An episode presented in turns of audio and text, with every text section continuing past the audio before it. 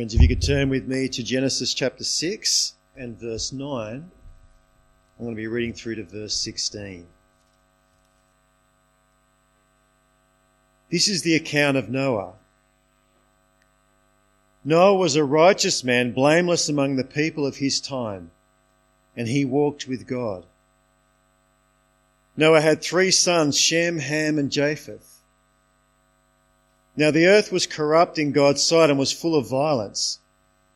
God saw how, how corrupted the earth had become, for all the people on earth had corrupted their ways. So God said to Noah, I'm going to put an end to all people, for the earth is filled with violence because of them. I'm surely going to destroy both them and the earth. So make yourself an ark of cypress wood. Make rooms in it and coat it with pitch inside and out. This is how you are to build it. The ark is to be 450 feet long, 75 feet wide, and 45 feet high. Make a roof for it and finish the ark to within 18 inches of the top. Put a door in the side of the ark and make lower, middle, and upper decks. And if you could turn with me again to Genesis chapter 6. Uh, the reading will continue starting at verse 17 and through to verse 22. Let's hear again from God's word.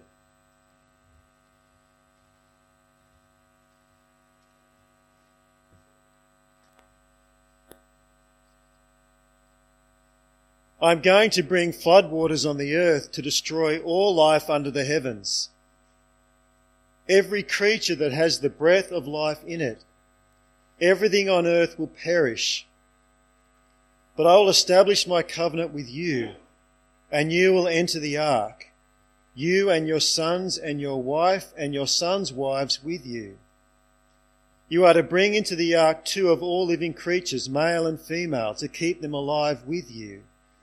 Two of every kind of bird, of every kind of animal, and of every kind of creature that moves along the ground will come to you to be kept alive. You are to take every kind of food that is to be eaten and store it away as food for you and for them. Noah did everything just as God commanded him. Friends, as we take a closer look at God's word together, let's pray. Our Heavenly Father, as we just sang, we um, put our trust in you to safely bring us home. And as we now look at uh, this incredible passage of Scripture uh, where you uh, take Noah safely through. We pray, Father, that you would um, make alive this um, well known passage to us so that we might know you better and show you better in our lives. And Father, we pray this in Jesus' precious name. Amen. This is the account of Noah and friends, with that short introduction, we begin the longest account, the longest story in this section of Genesis by far. The world's creation gets one chapter. Adam and Eve and their fall get two. But having first been introduced to him a couple of weeks ago, Noah and his story is going to dominate until we finally leave him at the end of chapter 9. And in this, we see who this man was and what God did through him is clearly something that Moses, our inspired author, wants us to take serious note of. And friends, you don't have to be a Bible scholar to see why. Because a judgment from God is coming. A judgment that is going to see mankind completely wiped out washed away thanks to their utter corruption initiated, as we saw last week, by Satan and his cohort of rebellious angels. Having fallen in with them, everyone will soon be gone. All that is except for one. For Noah chapter 6 verse 8 found favour in the eyes of the Lord. Now friends, that observation concerning this man will now set in motion a story of survival. Survival through what is no less than a decreation and recreation of the entire world. Indeed, friends, this coming cataclysm is going to take us all the way back to the dark, watery chaos we read about in Genesis chapter 1 and verse 2. Now, reflecting on Noah making it through this divine extinction event, preacher and author Dr. Richard Phillips says, Noah in many ways is to be understood as a second Adam as it's going to be through him and his family that God will start over with. And friends, while the, the secular non-believing world scoffs at this, their derision has to ignore not only these chapters in the Bible, but the testimony of different people groups the world over. Because wherever you turn, whether it be the ancient writings of Asia, Africa, the Americas, you will find accounts that testify to a worldwide flood survived by a small group of people. Even the Dreamtime stories of the indigenous people here in Australia speak of this event. Now, how is this shared memory possible? Well, all manner of reasons and excuses are put forward. But when fossils of shells and fish are found on the tops of mountains, these excuses really do hit a brick wall. A thinking of sinful man's rejection of this past cataclysm and the reasons for it, the apostle Peter writes this, have a listen. Understand that in the last days scoffers will come, scoffing and following their own evil desires. They will say, Where is this coming he promised? Ever since our fathers died, everything goes on as it has since the beginning of creation. But they deliberately forget that long ago by God's word the heavens existed and the earth was formed out of water and by water. By these waters also the world of that time was deluged and destroyed. By this same word the present heavens and earth are reserved for fire, being kept for the day of judgment and destruction of ungodly men. Our friends, the refusal to accept, learn from, and heed the lessons of the flood is, as Peter so helpfully points out, not an evidence problem, but a heart problem. And with that truth in mind, Let's now take a close look at the start of this fascinating account that our hearts might be softened, instructed, and taught by this one who found favour in the eyes of the Lord. Cast your eyes down to the second half of verse 9, where Moses tells us specifically why God looked upon Noah in such a light. Noah was a righteous man blameless among the people of his time, and he walked with God. Now, friends, speaking of heart conditions, this report sounds like Noah's ticker never skipped a beat, doesn't it? I mean, look again at his results having been surveyed, having been x-rayed by the eyes of the Holy One who knows all and sees all. Noah was righteous and blameless. Now, friends, what are we to make of such a report as this? Has Noah caught God's eye because he was perfect? His heart never erred, his eyes never strayed? Is that why he is chosen from all humanity to make it through this worldwide judgment?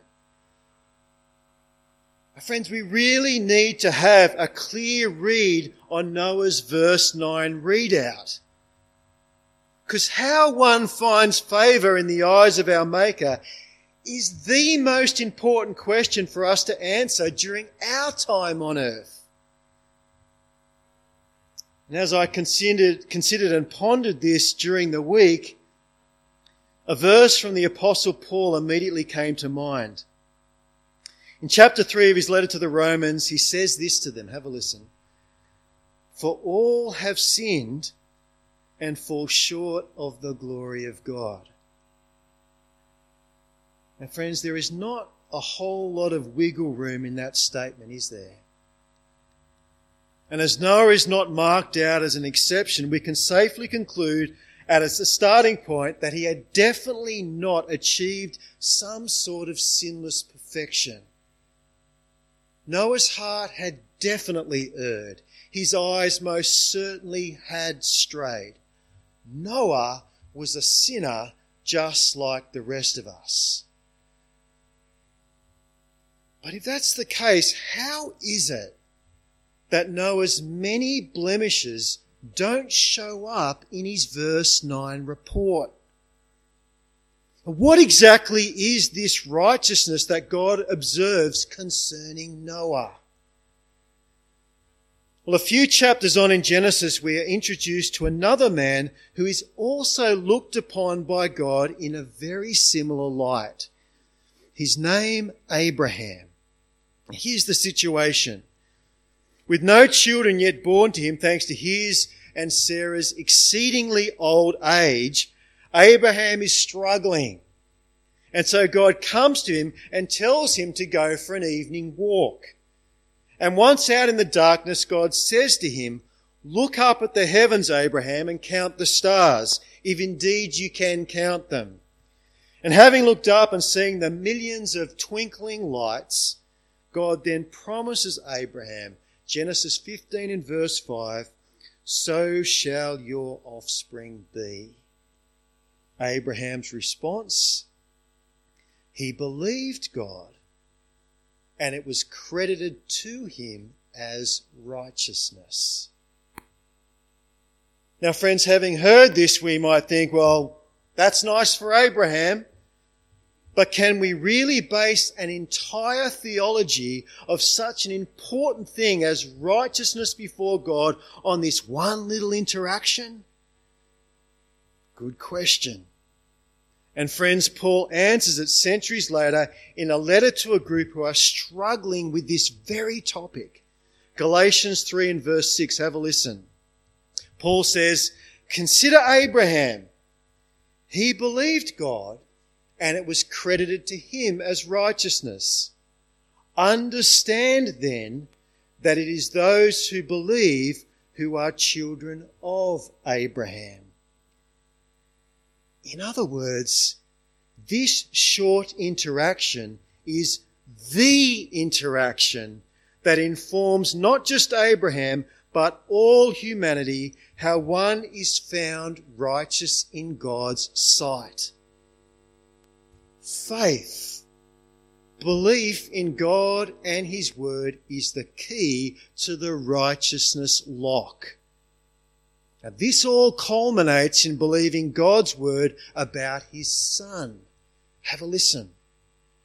The words that was credited to him were written not for Abraham alone, but also for those whom God will credit righteousness, who believe in him who raised Jesus our Lord from the dead.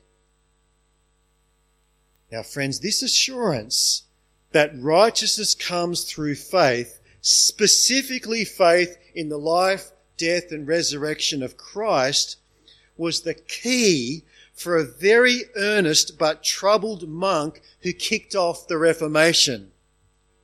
Have a listen to how Martin Luther describes the moment when the penny finally dropped for him. My situation was that although an impeccable monk, I stood before God as a sinner, troubled in conscience. I had no confidence at all that my merit would appease Him. Night and day I struggled until I saw the connection between the justice of God and the statement that the righteous shall live by faith. Thereupon I felt myself to be reborn and have gone through open doors into paradise. The whole of scripture took on a new meaning. Before the justice of God had filled me with hate. Now it became to me inexpressibly sweet. This passage of Paul became to me a gate to heaven. Now, friends, as we read about Luther's starry sky Abraham moment, The question, of course, is have you had this moment yourself? What is your status before God as you sit here this morning? I, I don't have to tell you of the struggle that you are having if you're basing this status on yourself and your efforts and deeds. But when, like Abraham, like Luther, you base it on God's deeds, what he has promised to do for you and has done, different story.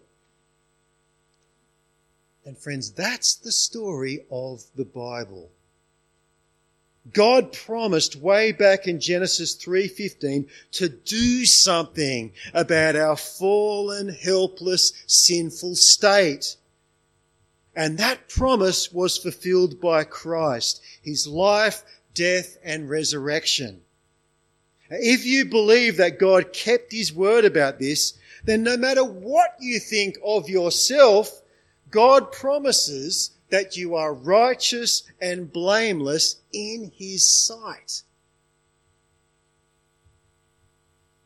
But friends, that's not the only thing this faith in God and his word does for you, in you.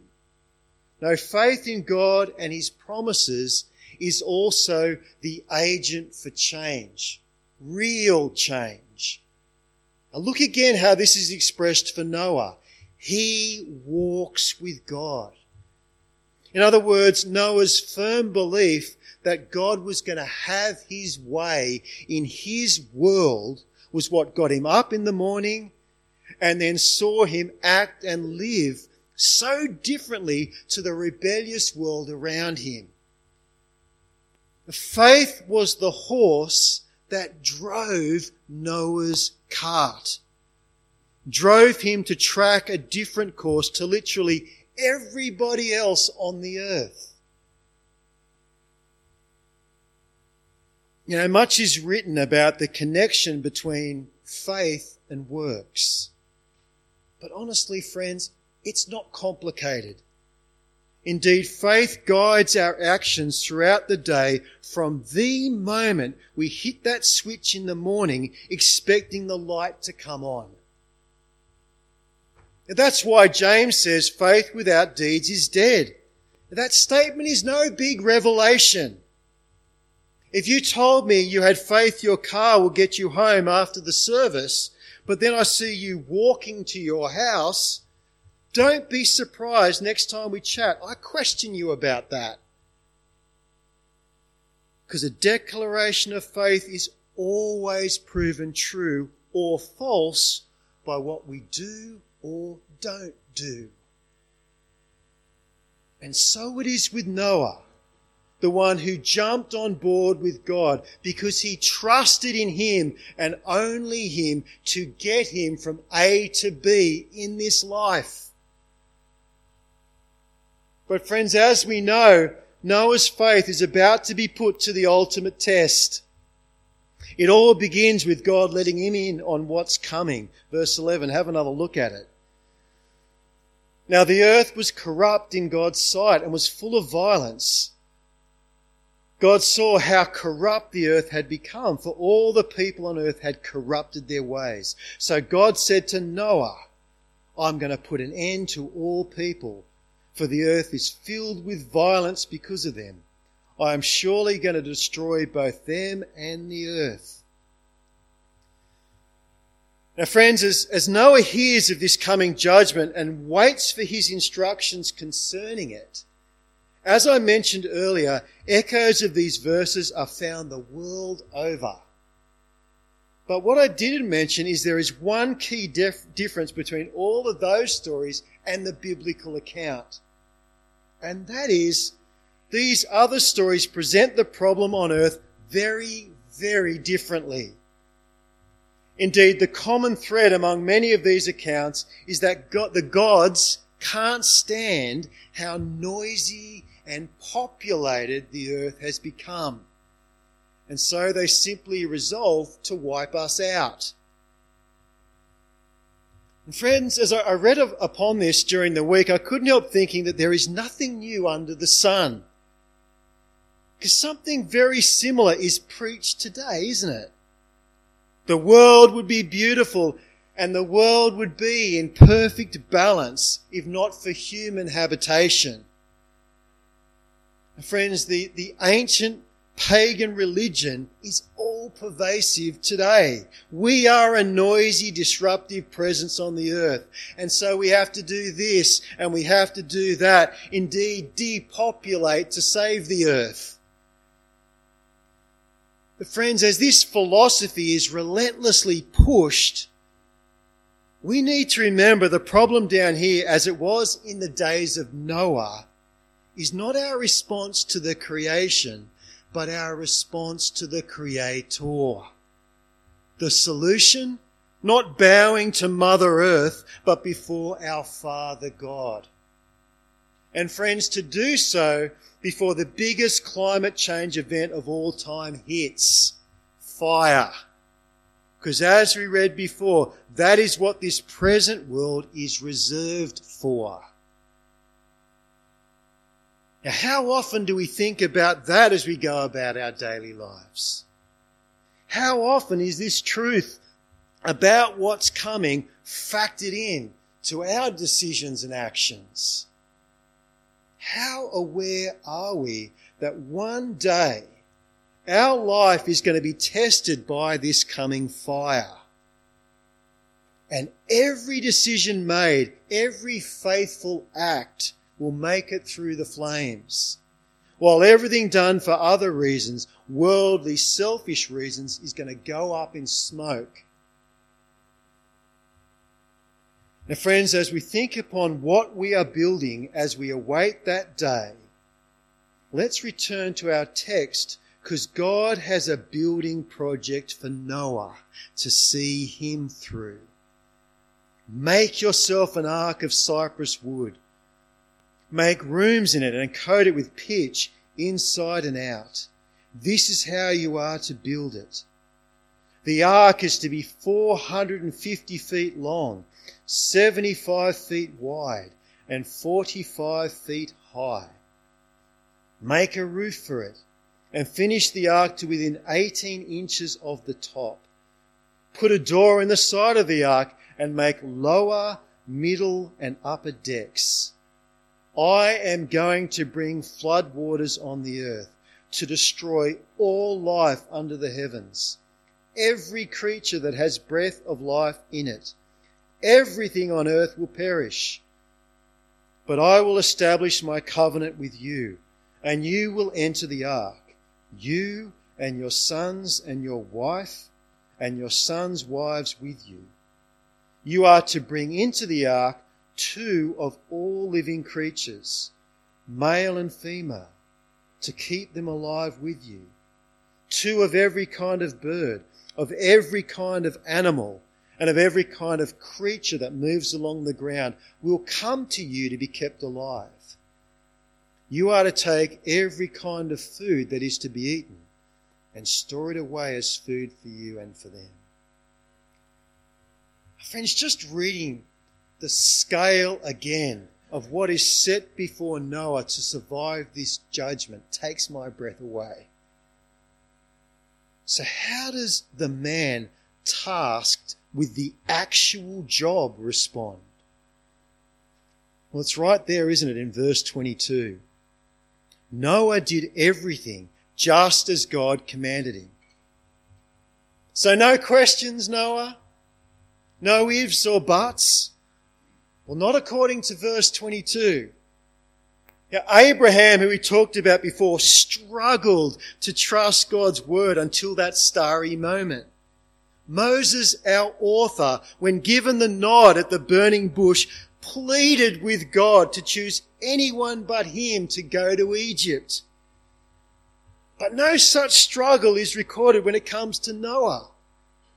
No, despite the massive task set before him, a task once begun that would have made him the laughing stock of the world. Well, Noah simply didn't care. He just got on with the job. Now listen to how the writer to the Hebrews captures the spirit of this man. By faith, Noah, when divinely warned about things not yet seen, in reverent fear built an ark to save his family. By his faith, he condemned the world and became heir of the righteousness that comes by faith. My friends, what a beautiful summary of Noah's true legacy. This grandfather from whom we all come may have been a great and gifted craftsman, a can do motivated leader, a devoted husband and father. But the thing that made the difference, the turning point, the thing that saw him saved, was Noah's simple faith. And so Noah walked with the God he trusted in until he entered the ark he was told to make. And God starts again with him. But friends, as we mentioned before, this new start is now long in the tooth. The world once more has become like the days of Noah. And so once more another day has been set. If Noah was able to speak to us this morning concerning this, what would he say? Of course, I'm only guessing, but having got to know him a little better this morning, I reckon his advice would go something like this listen to and follow the promises of God, the promise keeping God. If the world mocks you for this, let it mock on. Don't be discouraged and don't drop your eyes from Him. Because as He promised a way through the waters for me, He has promised a way through the flames for you. So many verses speak directly to this. But here's a good one to kick you off. The wages of sin is death, but the gift of God is eternal life through Jesus Christ our Lord. Let's pray.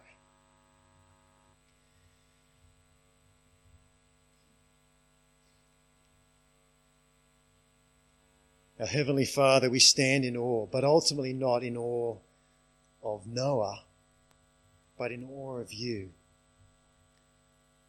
The wonderful, holy, perfect God who promises to credit righteousness to our account through simple trust and faith in you. I say simple, Lord, not because we find it simple but Lord, because there is no other way to find righteousness, and it is found by trusting in you, the promise keeping God.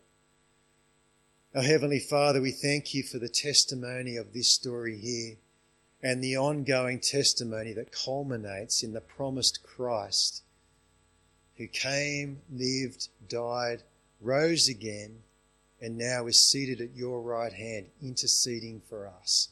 What a promise! What a wonderful truth. Oh, Heavenly Father, help us by your Spirit to stick to that like Noah stuck to you. We need your help, Lord. Help us to continue in a faith that follows you all the days of our life. And we pray these things in Jesus' precious name and for his glory. Amen.